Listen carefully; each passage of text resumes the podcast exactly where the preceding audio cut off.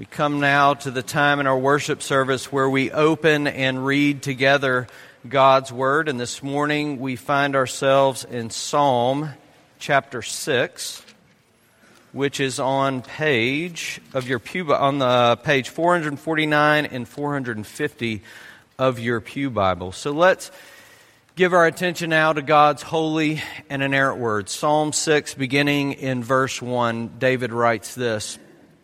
O Lord, rebuke me not in your anger, nor discipline me in your wrath. Be gracious to me, O Lord, for I am languishing. Heal me, O Lord, for my bones are troubled. My soul also is greatly troubled, but you, O Lord, how long? Turn, O Lord, deliver my life. Save me for the sake of your steadfast love. For in death there is no remembrance of you, in Sheol who will give you praise? I am weary with my moaning. Every night I flood my bed with tears. I drench my couch with my weeping. My eyes waste my eye wastes away because of grief. It grows weak because of all my foes. Depart from me, all you workers of evil, for the Lord has heard the sound of my weeping. The Lord has heard my plea. The Lord accepts my prayer. All my enemies shall be ashamed and greatly troubled. They shall turn back and be put to shame in a moment. The grass withers and the flowers fade, but the word of our God stands forever. Heavenly Father, we thank you for your bountiful goodness towards all your creation. We thank you this morning for how you have provided for all our needs and in these gifts, tithes, and offerings, we simply return to you what you have first given to us, and we ask that you would use them for the spread of your glory in this world, in order that you would use these for the revealing of your kingdom here and throughout the world, in order that you would use these gifts for the proclamation of the good news of the gospel. And uh, we pray that it would go out to the nations. And even as we pray that this good news would go out to the nations, we pray that as we come before your word now, um, that this same good news would be proclaimed to us. For those of us who have known it for years and years um, in our lives, that it would sound again afresh in our ears for those of us who are new in the faith, that would remind us of things we have come to know. Uh, for those who do not know you at this moment, Father, reveal the wonders of your redemption in the good news of the gospel, that the dead might even come to life this morning. For it's in Jesus' name we pray. Amen. You may be seated. Um, and children ages three to first grade, you are dismissed to Children's Church at this time. If you make your way to the back of the sanctuary, someone will take you to your class. um, the Psalms, you may know, are divided into five books or volumes, and this summer we're looking at a selection of Psalms from the first book of Psalms. And Last week, if you happen to have been here, we were looking together at Psalm 1, and this morning we're turning our attention to Psalm chapter 6 that we read earlier. And I want us to talk this morning about how the gospel can create in us an incredibly unique posture for facing all that life has to offer us. Um, you know this without me telling you this, but we live in a broken world, and that means that life is filled with instability. It's filled with turbulence, if you will. And there are lots of ups and downs to be experienced in this life, and you need a posture that can give you stability in the midst of life's instability. Um, posture, according to the dictionary's definition, is a frame of mind affecting one's thoughts and behavior, right? So, my question is what if you had a posture? What if you had a way for seeing your life, um, for seeing yourself, that shaped you so fundamentally that nothing could throw you off balance? Um, what if you had a posture that set you free from being pulled and pushed and tossed up and down, right, by life circumstances? What if you could have a posture that shaped your thoughts and your behavior with a unique stability right in the midst of life's instability? Um, on the tail of an airplane, there are two sets of fins, right? Um, there's a vertical fin and then there are the horizontal fins. And those two sets of fins are what give the airplane its stability in flight, right? The, the horizontal fins, right? They, they keep the plane from constantly pitching up and down in flight, uh, during turbulence. And that vertical fin, right? It keeps the plane from yawing. I, I looked that word up, uh, or being pulled and pushed, you know, to the right or left. Uh, but both sets, have to be working together at the same time, right, to give that plane stability. Um, and without those two sets of fins, the first and slightest bit of turbulence is going to cause major amounts of trouble and trauma, right? There's all this turbulence out there in life um, to be experienced in life. Um, some of you are in the, in the midst of it right now. You're feeling the frustrations and the stresses and the pressures that you face in your careers. And there are fractured relationships among us. There are financial pressures that some of you are dealing with. There is the shame and the guilt you feel in life over your failures. There are the stresses you experience in your own home with your kids, with your spouse. There's the hurt and disappointment that seems to come into our lives with some regularity, right? And fundamentally, you need two things, just like those two sets of fins. You need two things to find stability in the midst of life's instability. And you need both of them operating at the very same time. Here's what you need you need a posture of extreme humility and at the same time a posture of extreme confidence. See, not a little humility and then a little confidence, but you need a full blown humility and a full blown confidence at the same time. See, if you want freedom in your life, freedom from anxiety over an unpredictable future that lies before you, freedom of stability in your relationships, freedom to own your own brokenness without spiraling into shame. If you want a freedom to face the hurt and disappointments of this life without being crushed by them, what you need is humble confidence. You need a humility that is completely shot through with confidence. And so here's what we're going to do this morning with this psalm. I want us to talk about these three things. I want us to talk about this posture of humility first. And then second, I want us to talk about this posture of confidence. And then third and finally, I really just want to have a discussion about how the gospel can give us both of those at the same time. Okay, first let's talk about the posture of humility. George Martin, um, author of the popular Game of Thrones books, which I am not recommending or endorsing by mentioning this, um, but he has one of his characters say something in his, uh, in his first book, which I thought was incredibly insightful. And he says, Most men, most men would rather deny a hard truth than face it. Another author, um, psychologist Dan Allender wrote that it's in our human nature, in yours and mine, to prefer the illusion because we have a deep need to be buffered from reality. Here's what I'm saying deep within all of us is this compulsion to avoid reality. Deep within us is a compulsion to distance ourselves from reality and from this posture of humility.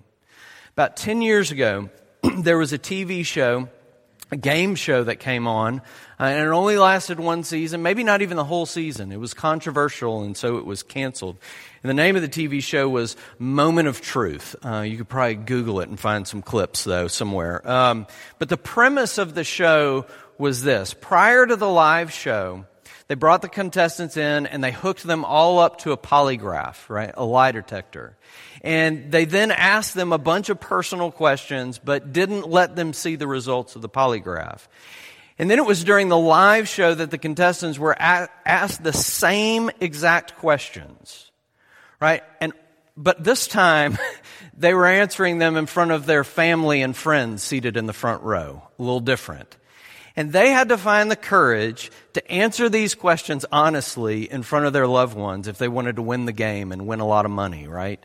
And so the results of the lie detector was the check to the games, right? So after the contestants answered a particular question, this generic computer voice, right, would come on and it would answer true if their answer squared with the results of the lie detector or, or false um, if the contestant's answer wasn't the truth. And I only saw one episode of this show, but it definitely stuck with me. Um, a woman was the contestant on the show and she was answering these questions and seated, and seated about as far as this front row is away from me were her husband and her mom and dad. And um, the questions she was asked increased in difficulty as the show went on. You know, it started out, would you rather give food to a homeless person or a dog?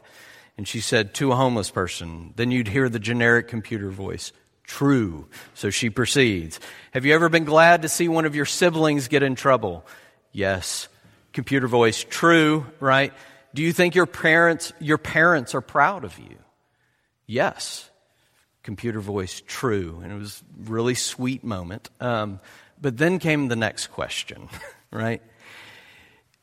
The next question was this Do you believe that you should be married to your ex boyfriend? Remember, husband seated right there. She pauses, but then says, Yes generic computer voice, true. That was a big money question, $100,000, right? But camera pans to just destroyed husband on the front row. Then, then she was asked this Since your marriage, have you had, ever had sexual relations with someone other than your husband? You're uncomfortable hearing it. That's fine. I, was, I felt dirty watching it a little bit. Um, she said, Yes. Computer voice, true. Husband just undone in pain and humiliation on the front row. And then one more question. The very next question was this Do you think you're a good person? She said, Yes. Generic computer voice. False. Right? You've got to remember that the game show wasn't making a judgment about her character. It was the polygraph, it was the lie detector that was saying her answer was a lie. She was in complete denial. She didn't know herself at all, right? Game over. She lost all that money, and I'm assuming her marriage too. Um, we would rather deny a hard truth than face it. Prefer the illusion in order to buffer ourselves from reality, and in the process, we avoid a posture of humility. See, in our most sober moments of reflection, and you've been there, many of us have walked right up to the edge of facing reality. And it happens to us in those moments when, for whatever reason, we become painfully aware that we are just shadows of what we were meant to be when we realize that we are so not what we want to be in this life, much less what we feel like we ought to be in this life. We want to be kind. We want to be courageous. We want to be faithful and long suffering and self controlled. And we want to be people of integrity, right? And we want to be people of conviction and we want to be people of joy. But we know we're not. And so we back away from the edge of having to face reality in our own moments of truth, right? We reason, well, at least I'm not as bad as so and so, as those people. or, you know, at least I'm not in denial like that woman on that show he talked about, right? Um, and that little bit of self righteousness lurking around in your heart, it's backing you away from the edge. Or you numb yourself right? And you back away from the edge uh, as you're binging on your entertainments or your substances or whatever it is, avoiding having to face reality. Or you make excuses. You know, if I didn't have such an unreasonable boss, if I didn't have such a cold spouse, such a stressful job, if I didn't have these desires, aren't these God's desires that He gave me? And each excuse is a subtle step back from the edge of reality, from facing reality and embracing a posture of humility. You know, without a posture of humility, you are going to be thrown off balance by every bit of turbulence that comes into your life. You're going to be quick to be defensive, and you're going to be quick to be angry when criticized because you have to be right about everything. You have to keep up the illusion. Right? We're full of arrogance when life goes well, and we're full of despondency when life goes poorly without a posture of humility. Or without a posture of humility, we become bitter, and all the bumps that we feel in life just make us feel so slighted that we got an unfair deal in life, that we deserved better than this. In Psalm 6, David shows you what a posture of humility really looks like. I mean, just think about how this psalm started, right? O Lord, rebuke me not in your anger, nor discipline me in your wrath. And you got to ask the question if you read this psalm, what is it that David's done? Right? What particular or specific sin has David feeling like this and confessing this? And the answer is that there isn't one. Right? What he's saying is he's saying, This is who I am. I'm broken through and through. I mean, he's leaning in and embracing reality. He's saying, I know I deserve your anger. I know I deserve your wrath, but please be kind and merciful to me. See, that awareness of reality has reduced him to tears, verses 6 through 7. It's reduced him to groaning, verse 6. It's troubling his soul, verse 3. He's not backing away from the edge. He's leaning all the way in. The weight of it is so real that he feels like his bones are being crushed, verse 2. Now, let me ask you this question What would happen if you leaned all the way in? Let me tell you, it would cure you of your self righteousness. It would keep you from bitterness over feeling that life is just unfair to you. Can you even imagine the freedom that would come in your life from ending this game of spin with others and with yourself and with God? Can you imagine how really embracing a posture of humility would totally change your relationships? What if you didn't have to be so defensive about criticism in your life? How much more vulnerability and intimacy would characterize your relationships if you came into them with a posture of humility like this? What if you could stop living in fear of what others might find out about you? What if you could stop living in fear about what you might find out about yourself? Uh, maybe I can ask it this, this way. When's the last time you've wept over your brokenness? And what's stopping you? What's stopping you from leaning all the way in and facing the hard truth rather than denying it?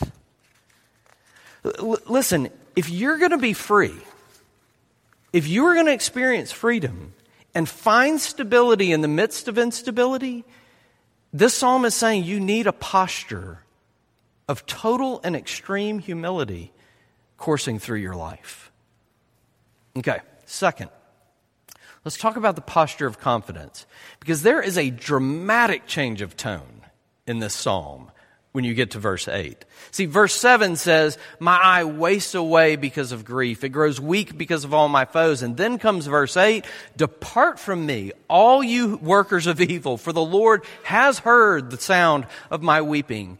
And if you're honest, immediately he sounds so confident that we might label it arrogance. Right? He is absolutely certain, without a shadow of a doubt, that God has heard him. He's completely confident that God is going to deliver him. Depart from me. It's a done deal. God heard me and he accepts my prayer. I mean, here's what he's absolutely confident about. He is absolutely confident that God loves him, that God accepts him, that God is crazy about him. Verse 9, the Lord has heard my plea, the Lord accepts my prayer. That's the posture of confidence. Right there with the posture of humility. You know, as I was reading through this psalm, there, there was something that caught my attention about this posture of, conf, of confidence. You know, David had confidence that God heard his cries for deliverance. Yes. And so he told his enemies to depart from him, right? David had confidence that God heard his pleas for mercy and healing. Uh, yes. But all that weeping in verses six and seven, he's flooding his bed with tears. He's drenched his couch with his tears. His eye is wasting away because of his grief.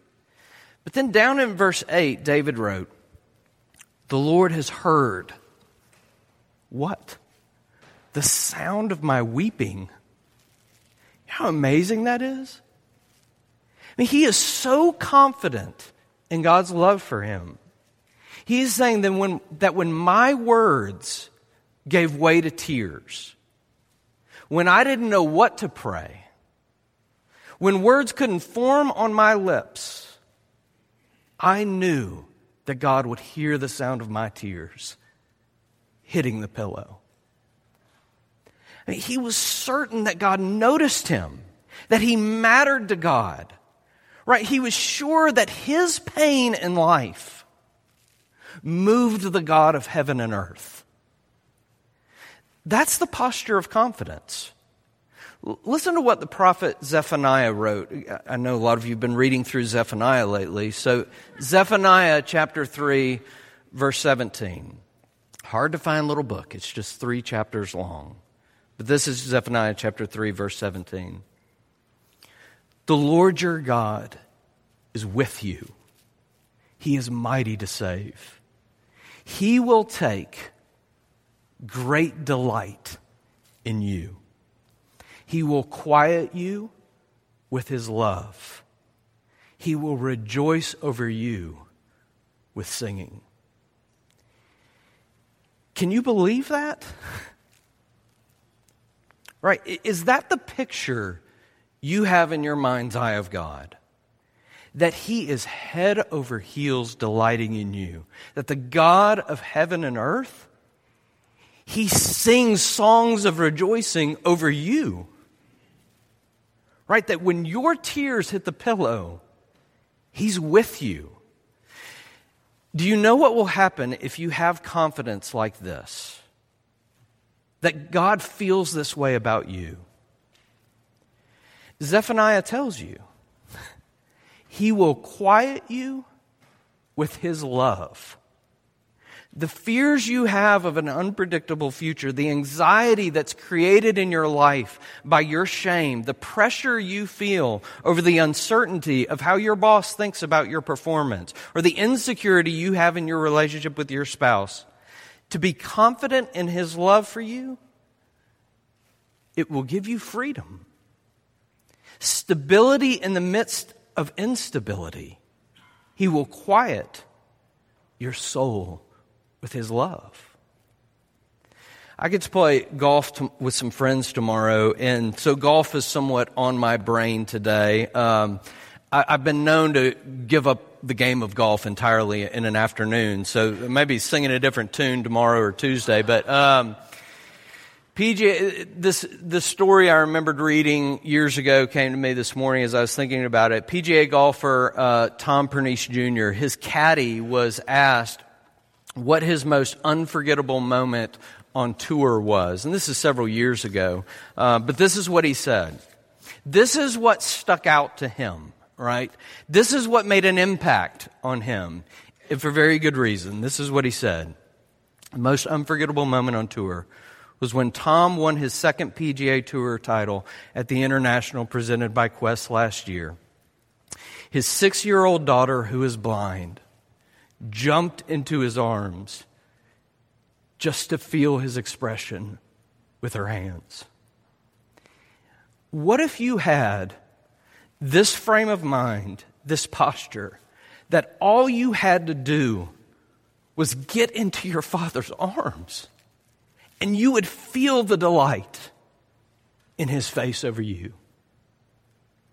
that you would feel His pleasure, His joy in you, that you could, that you could delight in His delighting in you.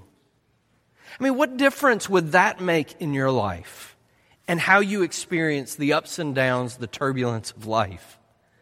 Listen, if you knew with certainty that you are always heard, not just your voice, but even your tears, that you are always loved, that you are always delighted in, that the God of heaven and earth is singing songs of rejoicing over you, that you couldn't be accepted any more than you already are.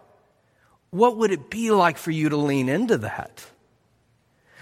Listen to the reasons David gave in this psalm. He gave some reasons to God that God would come and deliver him and show him grace. Verse 2 Be gracious to me, O Lord, for I am languishing. right? He's saying, Be gracious to me because I'm pitiful, is what he's saying. Verse 2, again, Heal me, O Lord, for my bones are troubled. Basically, heal me because I am an absolute wreck. And it starts to feel like, as you're reading this, David's not making a great case for himself here. But then comes verse 4 Turn, O Lord, deliver my life, save me for the sake of your steadfast love. He's saying, in the end, don't save me. Don't be gracious or merciful to me because of anything in me. Save me because of your love for me, and that's it.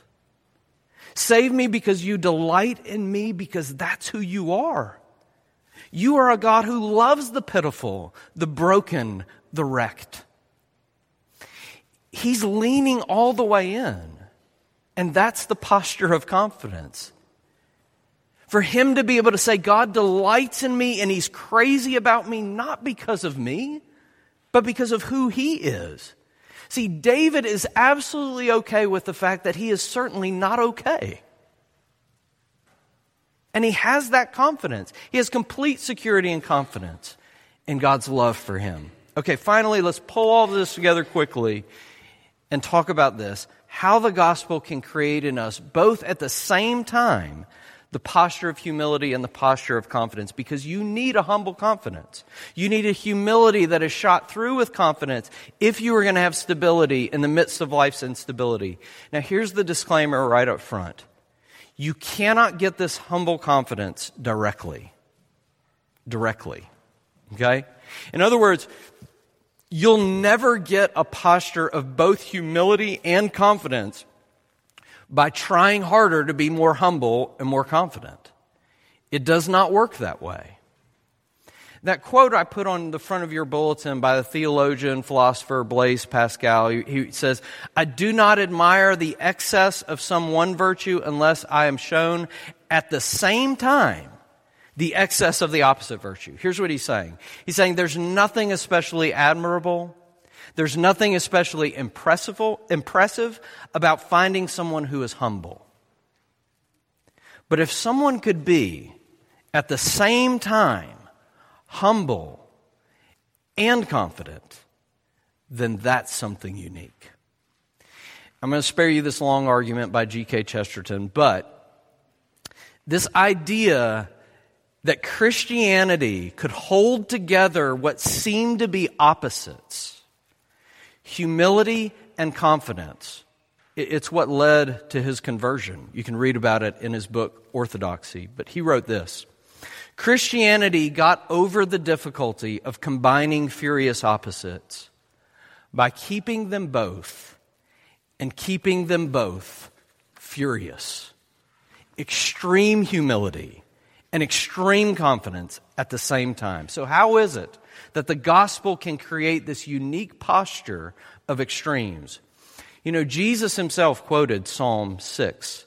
He quoted Psalm 6, verse 3, and it was the night before his crucifixion in John chapter 12, verse 27, where Jesus said, My soul is greatly troubled. And what shall I say? Father, save me from this hour? No, it was for this very reason I came to this hour. What's he talking about? He's saying, I came into this world and to this very hour to pour out my life for my, my people, to take all their troubles upon myself. What do you see when you look at the cross of Jesus? Here's what the cross should be telling you Your sins and my sins, they were so very awful. You see a story in the cross, in the gospel, that says your sin is so dark and deep that nothing less than God Himself dying in your place on a cross could ever save you. The cross, the gospel, it forces you out of your denial and into reality. It says, This is how broken you really are. And if you get that, the gospel kills every propensity in you towards self righteousness. It dismantles all your arguments about life being unfair to you because the cross says this is what fairness looks like. God's righteous wrath poured out against sin. The gospel says God himself had to be beaten to a pulp and hung forsaken on a cross to deliver you. And I'm telling you that if you can lean into that, despite the fact that it doesn't flatter you, that will create in you and build in you this posture of humility. But if that's all you see, then you are missing something huge. He had to die for you, but He voluntarily came to die for you. And that's what gives you a posture of confidence at the same time. When you think about this, we often assume that Jesus' voluntary death wasn't really that unique because we hear about others voluntarily dying all the time.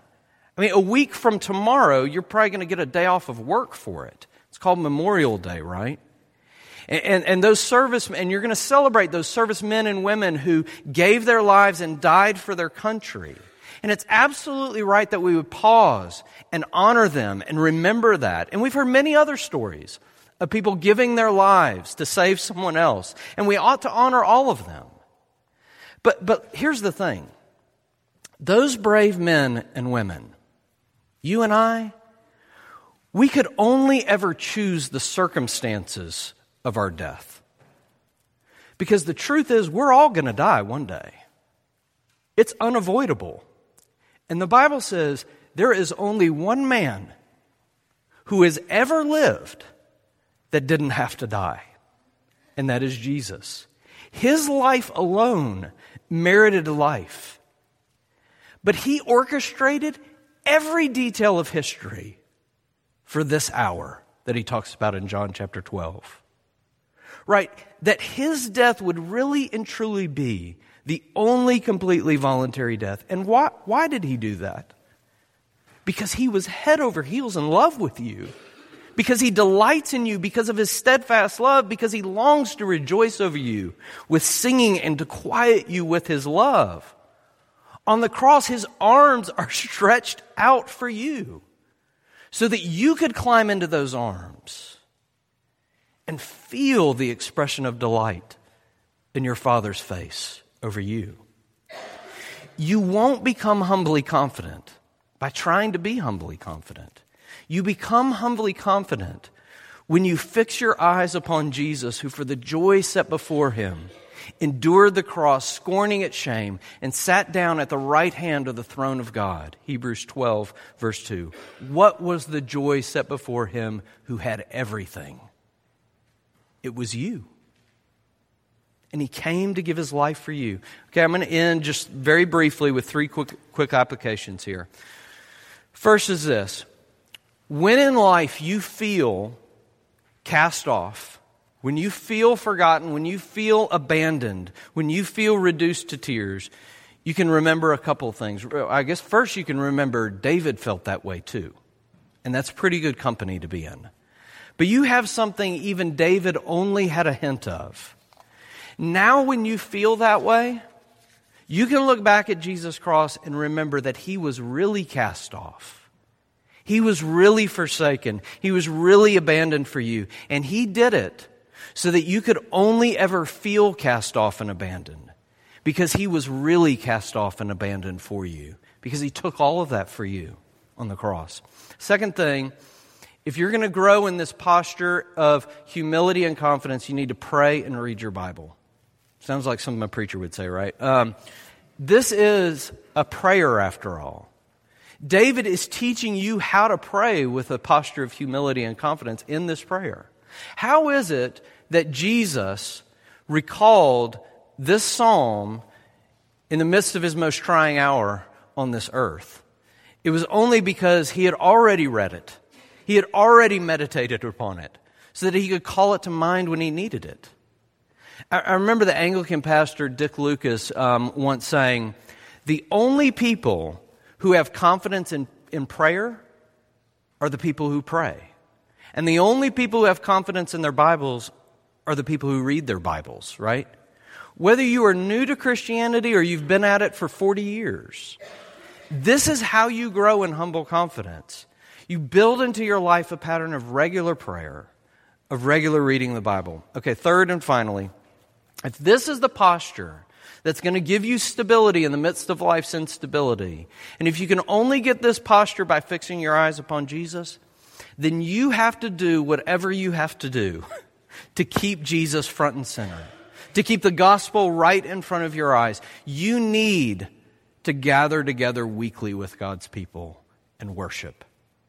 You need to come to this table regularly and often if you're a believer, you need to take these elements of bread and wine that represent Jesus' body and blood. You need to do it this morning. And in doing so, you need to remember that God Himself, these elements are telling you that God Himself had to die to save you. And He gladly and voluntarily gave His life for you. Humility and confidence is yours if you can come and embrace that. Let's pray together. Our gracious Heavenly Father, we pray that you would that you would indeed give us humility and confidence that only the gospel can create in our lives. We pray that you would reveal to us the darkness and the depth of our sin and the height and the wonder of your love for us. Father, even as we prepare now to come to this table to eat and drink together, remind us that in the gospel you have satisfied our hunger, that you have quenched our thirst. It's in Jesus' name we pray. Amen.